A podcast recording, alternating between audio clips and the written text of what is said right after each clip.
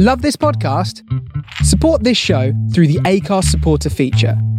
It's up to you how much you give, and there's no regular commitment. Just hit the link in the show description to support now.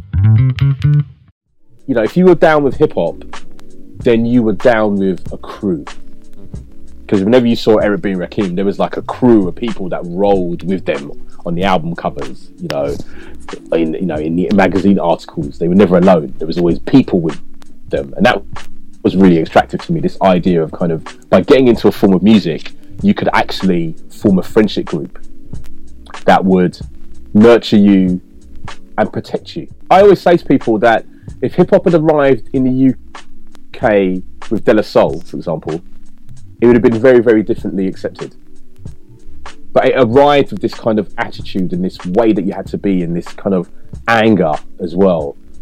That is really interesting because I think for many hip hop fans who kind of got into hip hop in the 80s, their lives have been governed by these rules that were made by flawed men. For the love of hip hop, stories from the vaults of the culture.